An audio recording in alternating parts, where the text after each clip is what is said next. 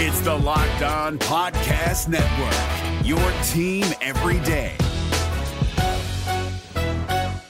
Jackson Gatlin here, host of the Monday edition Locked On NBA podcast. Every Monday, I cover the three biggest stories in the NBA with the local experts from Locked On. It's an awesome recap of the weekend of the NBA and a look at what's ahead. Mark your calendars on Monday to join me for Locked On NBA podcast, available on YouTube and wherever you get your podcasts.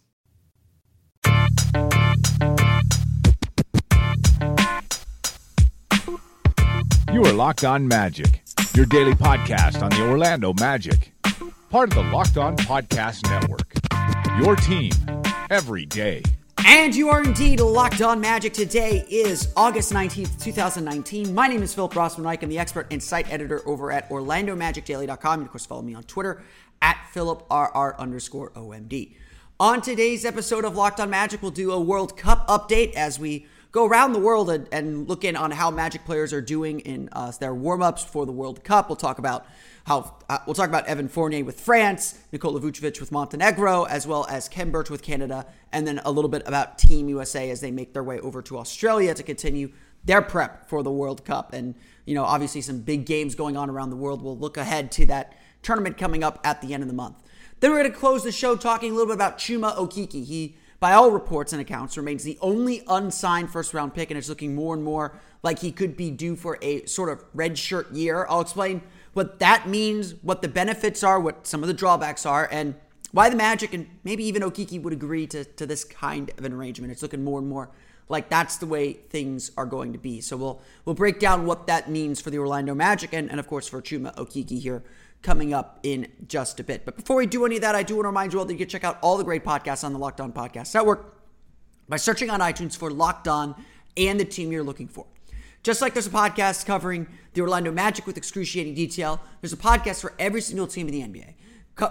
Eh, hosted by a local expert who knows their team best. Someone like me who follows the team, their team religiously.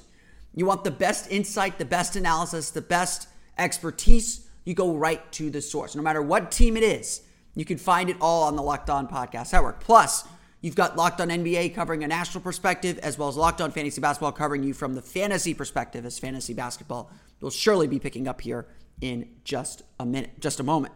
You can also check out the other great podcasts on the Locked On Podcast Network, whether it's Locked On NFL, Locked On Fantasy Football to get you set for your fantasy football drafts, or one of our number of our NFL team, MLB team, and college podcasts as well. The Locked On Podcast Network, you can find it wherever you download podcasts. It's your team every day. As I've kind of said when I've talked about the World Cup, these exhibition games you take with a little grain of salt. Um, you know, I think teams, when uh, at least European teams, not so much the Americans, but I think teams like to approach these games with a little bit of caution. They're, they're trying to not show their entire hand. They're trying to maybe work on specific things. They're trying to kind of get themselves going. And while the U.S., and we'll talk about the, the U.S.'s game against Spain here in a minute, but while the U.S. has to use this time to really come together and kind of, you know, empty the clip, so to speak, because they're still figuring out how to play with each other. A lot of these guys on these national teams have played together for years. And so it's more about kind of fine tuning the machine. So they're not going to reveal a ton. They may ask guys to do stuff that's a little bit different than how they might play just to just to kind of experiment and see what works or hide what they're really trying to do. They're trying to keep tape to a limit. However, you know, it is basketball. They are playing and, and supposedly playing hard. And so you take everything with a grain of salt, but you definitely raise an eyebrow a little bit. You definitely go, huh, that's interesting. We saw last week when France played Montenegro that Nikola Vucevic is going to get swarmed. That that teams are really going to focus on stopping him. And you know, in the in the video that I saw of that game, Montenegro's ball movement really impressed me. I think that they can whip the ball around pretty pretty well. It's just going to be a matter of whether their guards can hit shots. So, unfortunately for Nikola Vucevic, his stat lines might resemble a little bit like it did in the playoffs, which, depending on your perspective, is either something somewhat comforting because I don't think teams will put that focus on him as much in the regular season. Or it could be a problem. Um, and, and I think we all know why that would be a problem. Nikola Vucevic's stat lines in, in, in, these games have not been impressive. I, I, will I will say that. And honestly, since following him, every time he goes to FIBA, I expect him to play better and I expect him to put up numbers because I think he's a really good player. And for whatever reason, his numbers just do not translate to the FIBA game. Maybe it's because the Montenegro team has to put so much focus on him, or maybe it's the way Montenegro plays and uses him. And I, I do think they're using him more as kind of a, a high post lever rather than a low post score. But in their games, and they played two more games after France, they lost to Argentina 85 to 77. In that game, Nikola Vucevic scored 11 points in 27 minutes on just four of 14 shooting. They grabbed nine rebounds, did have two blocks, so take that for what you will. And Argentina is a good team. Uh, they, they, they fielded a they they fielded kind of a uh, they're they're not the same team they were obviously, but you know they're they're still a decent team. But Vucevic really struggling with his shot uh, is somewhat concerning. Uh, 11 points on four for 14 shooting is is not good. Um, but that's kind of just how it is, I guess. Uh, that's that's it's it's difficult. I want to, you know, I, I don't want to read too much into it, and, and I want to see tape before I really make any statements. And yeah, I I don't want to blame it, but the FIBA ball is different than the NBA ball. Um, it, it, does. It's made of a different material. It does take some getting used to, and, and, and the spacing in a FIBA game is a little bit different. But it's definitely not you know not like alarm bells ringing. The Magic shouldn't have paid him that contract concerning, but you know, Vucevic might have a mediocre tournament. That, that's that's happened before with him. That that could happen again. And so another interesting game from him, another kind of low key game from him in an exhibition. It raises an eyebrow. It's something to keep an eye on, and I definitely want to see him play and, and look forward to seeing him play once the World Cup kicks off. And of course, uh, one of the teams Montenegro will play will be Greece, who has quickly become one of the favorites uh, to win this whole thing with Giannis Antetokounmpo playing. Nikola Vucevic sat out Montenegro's final game against Brazil, so don't have much else to gain from that. We'll, we'll see what Montenegro looks like in their next set of games. I do not, unfortunately, know when that will be. As for Evan Fournier, last week when I talked about that matchup with Montenegro, I said I came away really impressed with Evan Fournier. He's taking the kind of shots the Magic need him and want him to take. He was taking them efficiently. He was passing the ball uh, pretty well. He was defending at a high level, and all that is still true. And I think there's a lot to, to gain from that. But unfortunately, in these games so far, and perhaps it's because well, France is putting the ball in Fournier's hands a lot more. Unfortunately, Fournier's shooting has not been consistently good. The Montenegro game was probably his best game, and so maybe it's motivation. In an 86 to 72 win over Brazil last week, Evan Fournier scores 13 points on 5 for 14 shooting, misses all three of his three pointers, adds three assists and a steal as well. So, again, the other elements of Fournier's game are starting to round into form. I, I really like that he's passing the ball still really well. I, I, really like that he's moving, that he's still kind of moving the ball effectively, that he's making plays for others, that he's def- that he seems to be defending at a decently high level. But I think what we always see with Evan Fournier is this sort of my turn mentality, and and and I and I, and I hate that's kind of how I'm going to have to describe it. Sort of a my turn mentality that you know, everyone else gets their shots, then it's my turn, even if it's not a good shot. And I would say that that Fournier's shot selection sometimes comes into question, whether it's waiting a beat too long to take his shot or trying to set up a dribble move and, and shooting off the dribble on an off balance shot. And that may be what France needs. Uh, I'll take this game against Brazil as an example.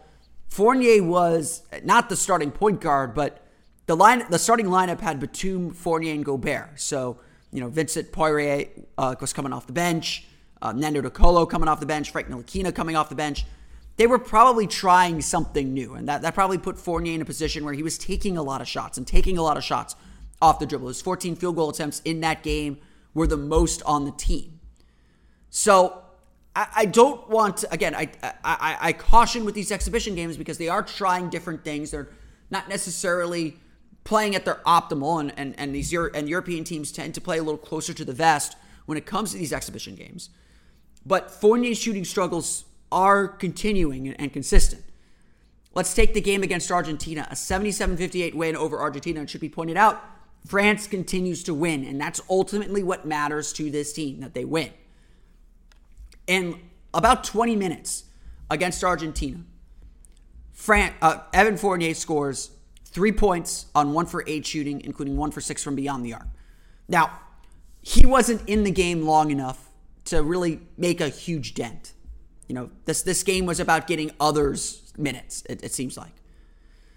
So again, I don't want to read too much into it. Mathias Lessort had the most minutes in the game at 21, but Fournier still played a ton of minutes. Still played almost half the game here. And the fact that he took eight shots, which were the, tied for the most on the team, and missed a lot of them, you know, without speaking to the quality of the shots when those shots came, I, am definitely keeping an eye on things if, if I'm the Magic because, like we said last year, Evan Fournier had a good year last year, except that his primary role was to be a three point shooter. And he had his worst three point shooting year in a Magic uniform. That turned the season into a disappointment for him. The other parts of his game have come around. But the Magic need Evan Fournier to make shots. They need him to make three pointers. And if he's not making three pointers, his usefulness, especially with some of the other shots that he takes, decreases dramatically. So, again, we'll see what it looks like when the lights really come on because, you know, the, the, these teams like to use these exhibition games more to experiment rather than to, to kind of practice and get reps in. Now, they're going to hide as much as they can in these games. So I, I think that I think that uh, um, that Fournier here has to make three pointers. I mean, I think that's that's that's really key both for France and for the Magic. And so that's something I'm going to continue to keep an eye on. And frankly, through these exhibition games, I'm not seeing the three point consistency that I know Fournier can have. Now, that could change. And like I said, the FIBA ball is different, the length is different. Uh, the three point line is, is closer in FIBA. There's still a lot to work out and work through here when it comes to Evan Fournier. So I'm, I'm not going to, you know, completely write him off yet, but uh, definitely uh, some cause for concern.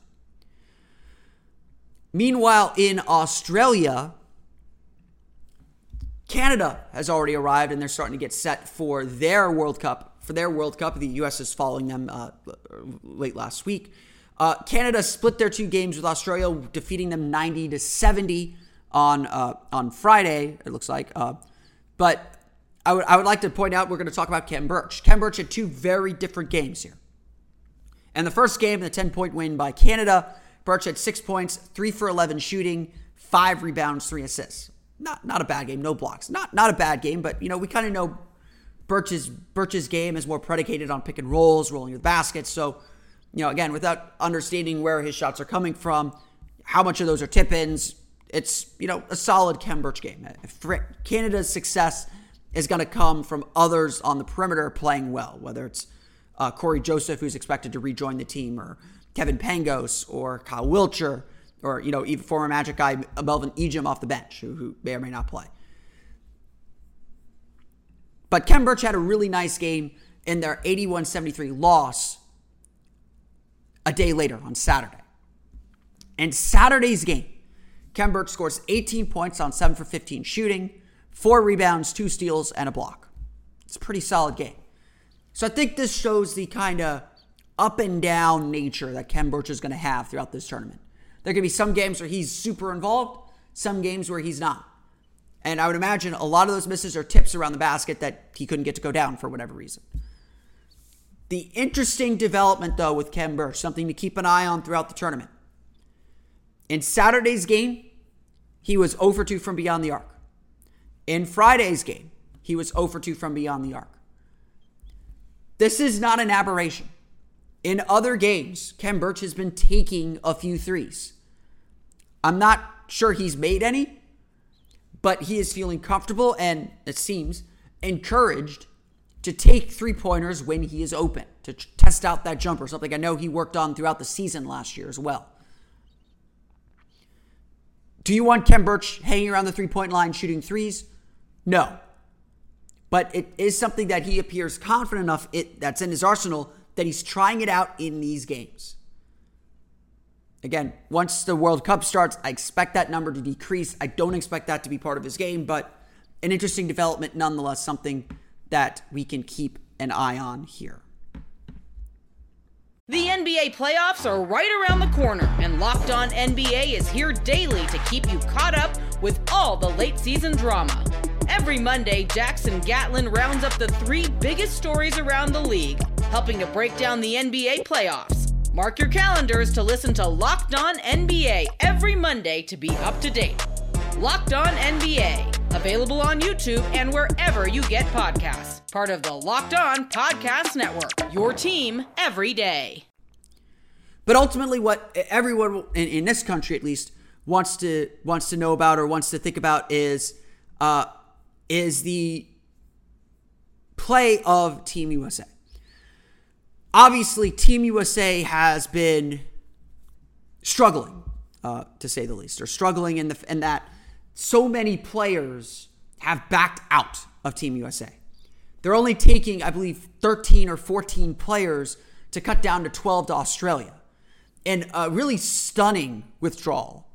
After Friday's game against Spain and, and Anaheim, De'Aaron Fox said he is withdrawing from the team to focus on the upcoming season. So he went through all of training camp, originally on the select team, graduated to the national team, was supposedly the standout guy, one of the standout players in that camp seemed set for a roster spot and then withdrew at the last second.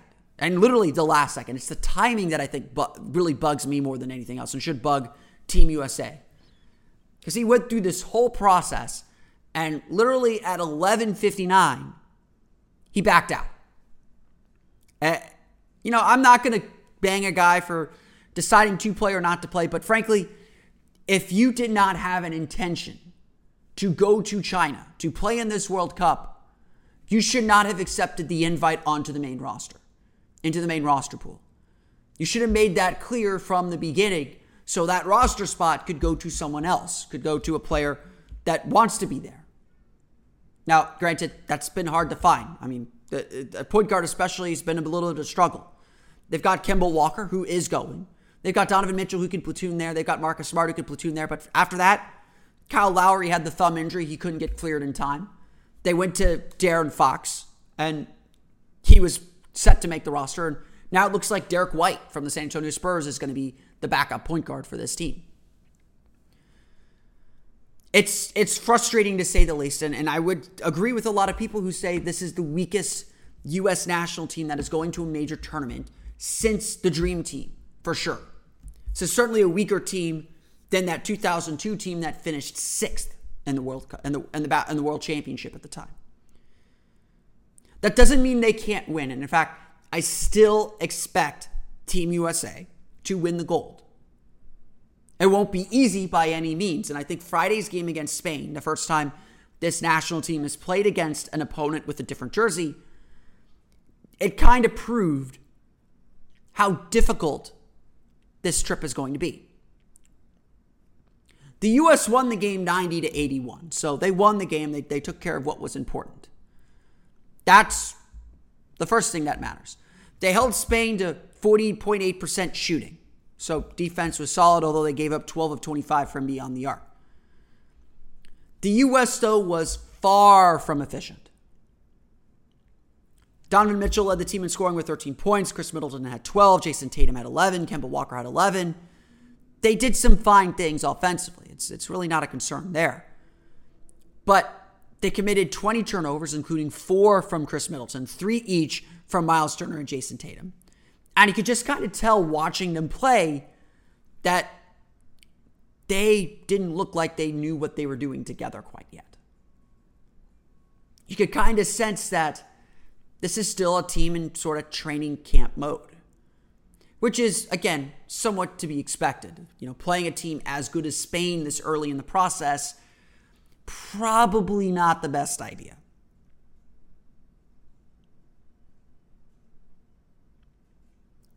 But having said that, uh, U.S. came through with a win.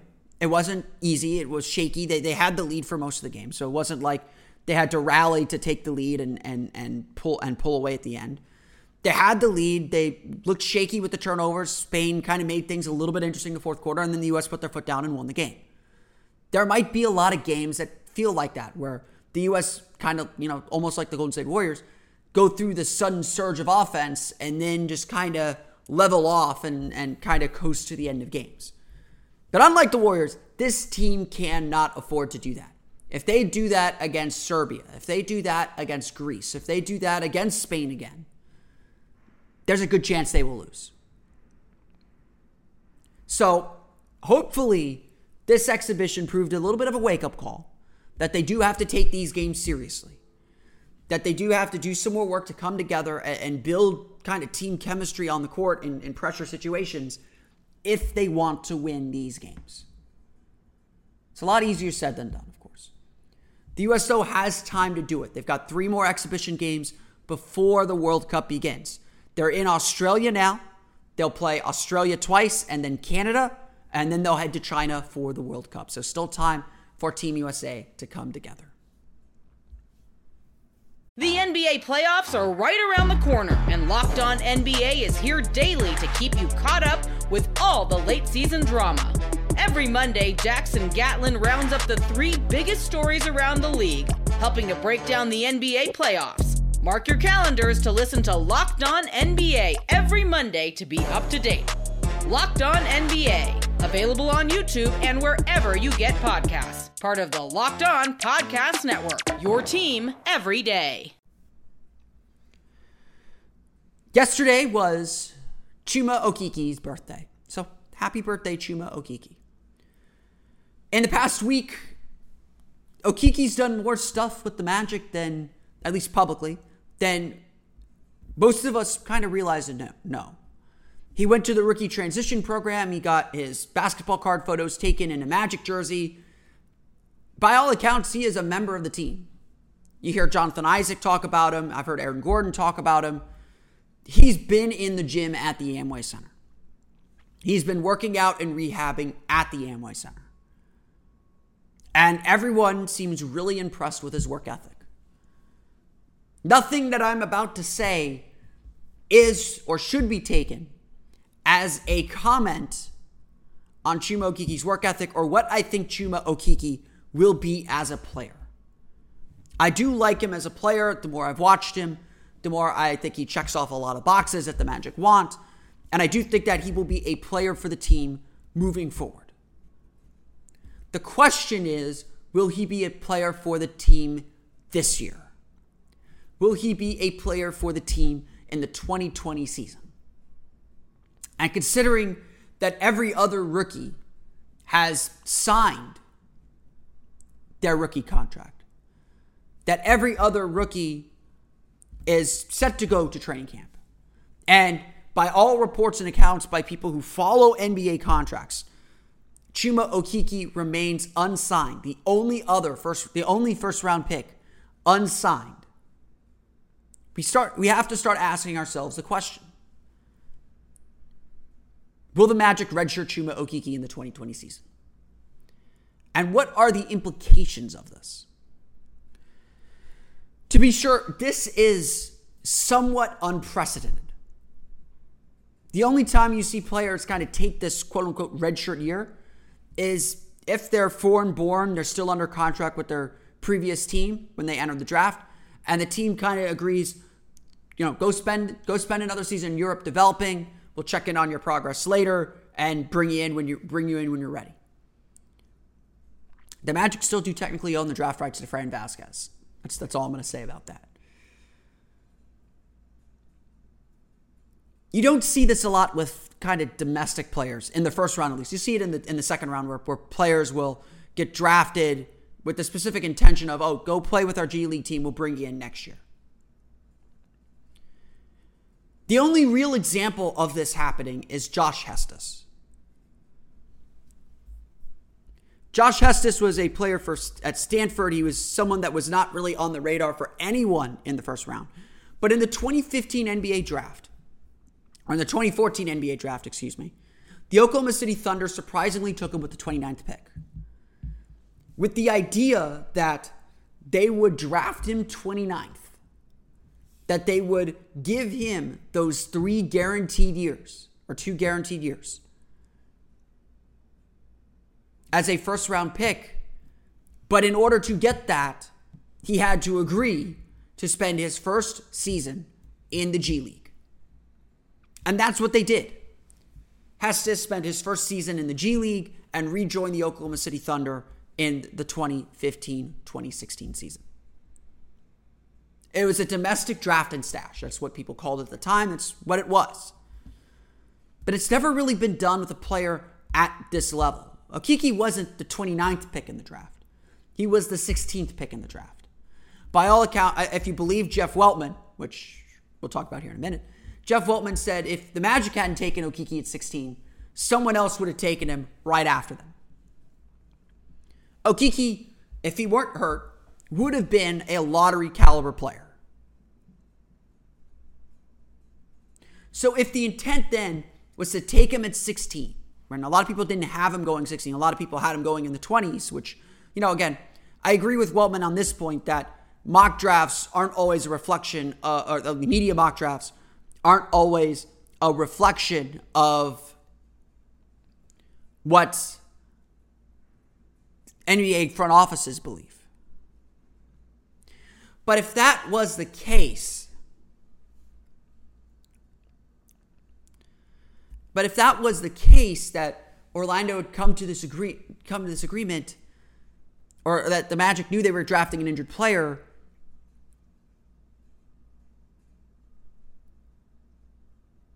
why defer a year? Why would Okeke agree to defer a year of salary to hit the free agent market a year later. Unless perhaps, you know, there is a fairly significant difference between getting drafted 16th and getting drafted in the 20s. Maybe that money did matter to him. Maybe whatever loss that he would have, he'd make up for somewhere else. Right? Who knows? The financial implications for Okeke definitely raise eyebrows because Okeke essentially loses a full year NBA salary and a year off when he enters free agency.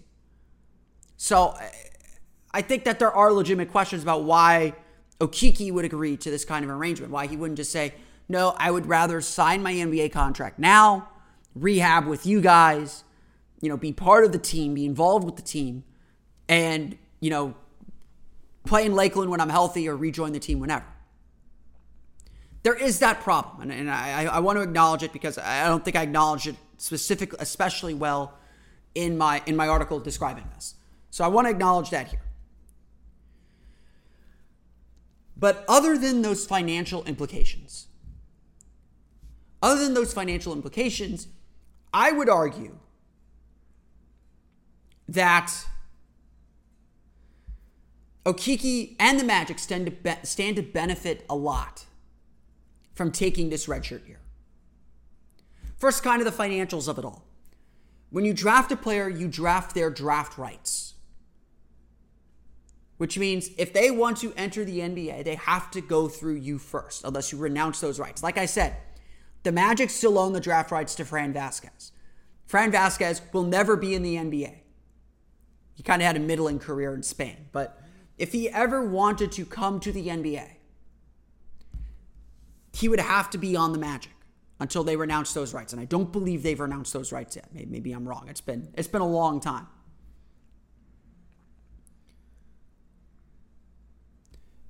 With Okeke, if he wants to come to the NBA, he has to go on the Magic.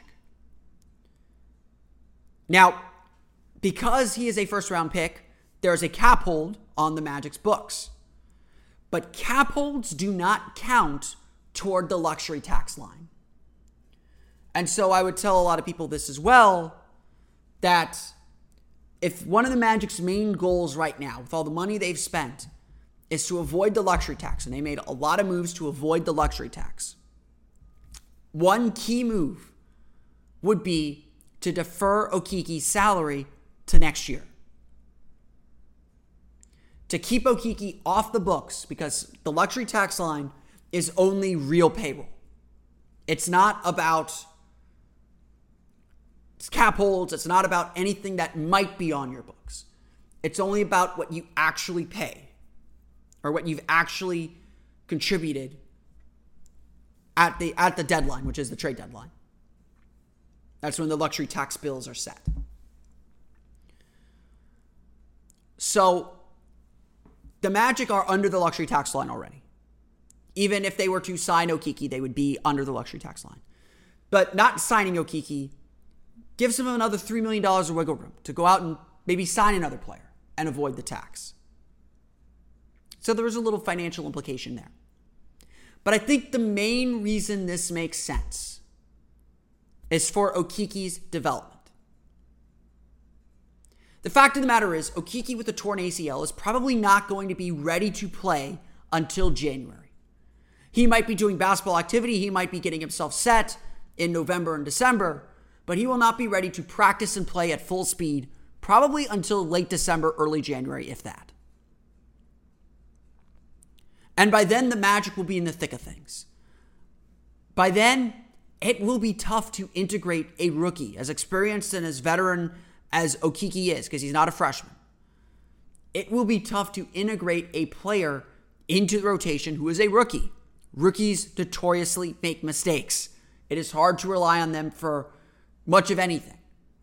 I mean, honestly, uh, not to say that that that anything is a bonus with a rookie, but you expect mistakes, you expect some struggles, you expect you know a lot of things, and, and you don't want to over the teams that over rely on rookies tend to struggle.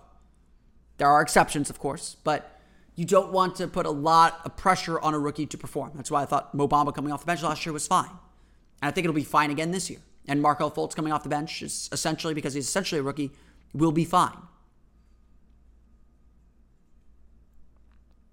And so I think that point is important to remember that Okeke will be a rookie, that he will have his struggles,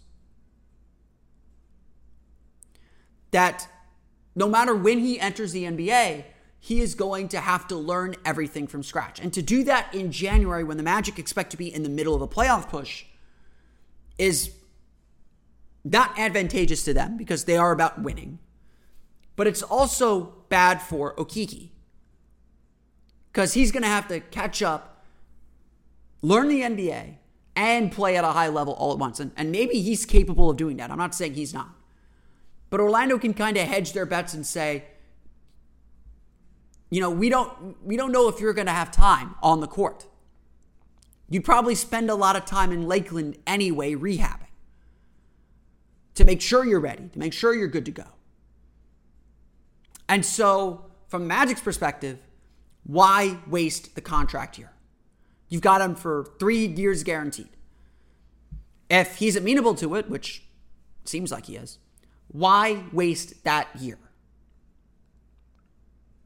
When he's not going to play, he's probably not going to play anyway.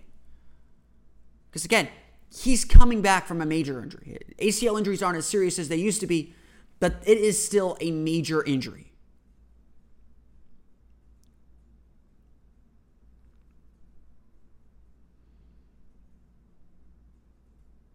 So, I don't think it makes a ton of sense to play Okeke before he's ready. I don't think it makes a ton of sense to throw him out there in pressure situations as he's learning the league. Because by January, we'll be in the thick of the playoff race. We'll be halfway through the season.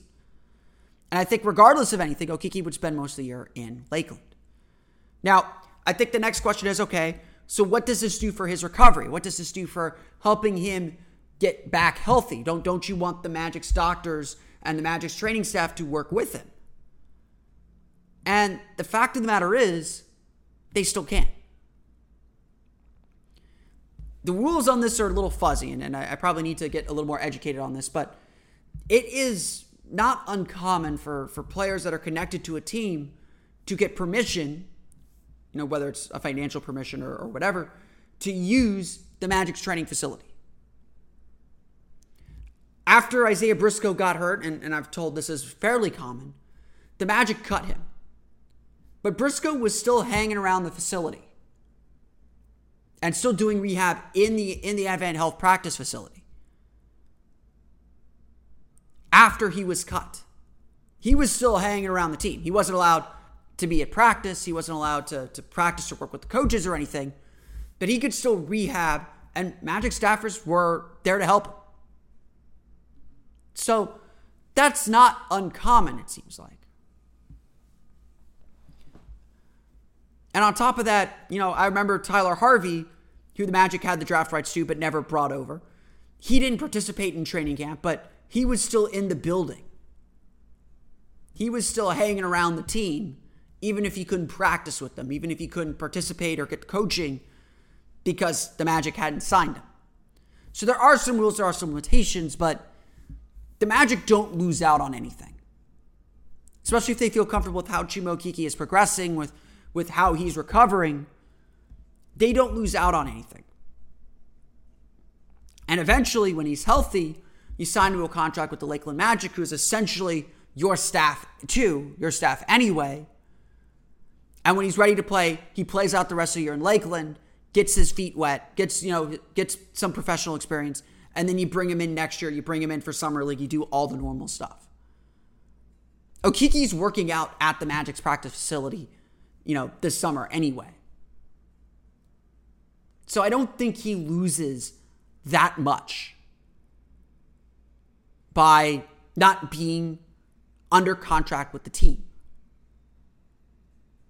Now the money stuff is real, and, I think I think that's fair to point out that he does lose a little bit of money there. Um, he probably has to pay to use the practice facility, but other than that, I, I, I don't see the disadvantage from letting him redshirt this year.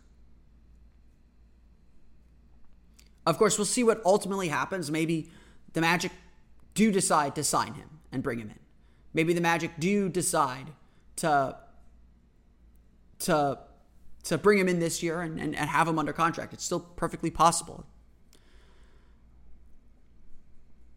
But I think that there are real advantages to redshirting Chuma Okeke. I really do. But we'll see if that's the direction the Magic ultimately go. I want to thank you all again for listening to today's episode of Locked On Magic. Of course, follow me on Twitter at PhilipR underscore MD. Follow the podcast on Twitter at Locked On Magic. Subscribe to the podcast on iTunes, Stitcher, TuneIn, Himalaya, the Google Play app, all the fun places to download podcasts to your podcast-enabled listening device. You can find me again on Twitter at PhilipR underscore MD. And of course, for the latest on the Orlando Magic, be sure to check out OrlandoMagicDaily.com. We'll talk more about the Orlando Magic schedule on our next episode of Locked On Magic as I highlight the key areas in the schedule that will define the Magic season. We'll talk a little bit about that, plus perhaps some national television stuff as the Magic continue not to get get uh, national TV respect. We'll talk about all that and a whole lot more coming up on Locked On Magic. But until then, for Orlando Magic Daily and Locked On Magic, this has been Philip Rossman Reich. I'll see you all again next time for another episode of Locked On Magic. You are Locked On Magic your daily Orlando Magic podcast, part of the Locked On Podcast Network. Your team every day.